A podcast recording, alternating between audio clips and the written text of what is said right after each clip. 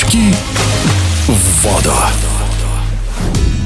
Олимпийский чемпион Лондона по прыжкам в воду Илья Захаров уже как полгода не выступает на соревнованиях. Титулованный спортсмен завершил свою карьеру, но не ушел из любимого спорта. Сейчас Илья координирует работу Федерации по прыжкам в воду в Приволжском федеральном округе и активно ведет работу над новыми проектами. Один из них — создание детской лиги чемпионов по прыжкам в воду. Подробнее о новом турнире в эфире спортивного радиодвижения уполномоченный представитель Федерации прыжков в воду России, депутат Саратовской областной думы олимпийский чемпион Илья Захаров.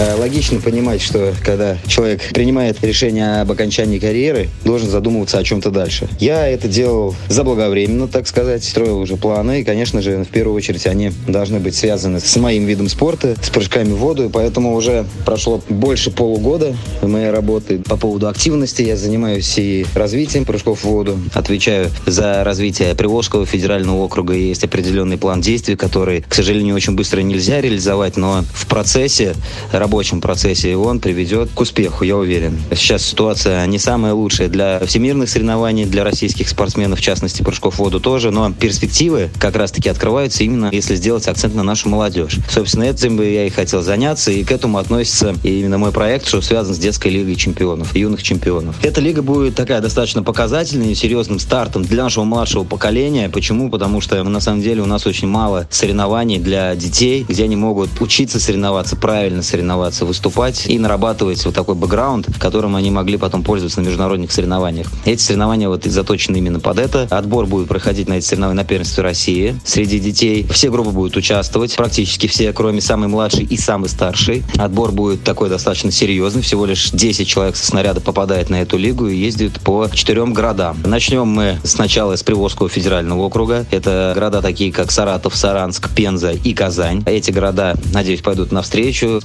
пониманием что мы делаем очень большую, важную работу для наших детей, для нашего будущего поколения. И, собственно, будут проходить соревнования в олимпийских дисциплинах, в двух олимпийских дисциплинах и, скорее всего, в одной не олимпийской, потому что выступают очень маленькие дети и, э, может быть, так сказать, перегрузка, которую ну, нельзя допускать. Соревнования будут проходить на профессиональном уровне, на высоком для детей. Будет и оформлен призовой фонд, призы, подарки. И дети, собственно, будут учиться, я повторюсь, набирать вот этот вот колоссальный опыт соревнований, который потом могут использовать на международной арене. Прямая суть этих соревнований заключается в том, что они будут выступать на соревнованиях подряд. То есть у них сначала будет проходить этап, разделенный на два города, это Саратов и Саранск, по три дня соревнований. То есть сразу же они выступают, переезжают в другой город и выступают там тоже три дня. Потом у них передышка, одна неделя, не больше. И они переезжают в следующие города. Это Пенза, три дня выступлений, и сразу же переезд в Казань, еще три дня выступлений. Это очень хорошая мотивация такая и наработка программы для их возраста и подготовка к выходу для кого-то уже в старшей группы, а для кого-то вообще во взрослый возраст. Собственно, вот в этом заключается работа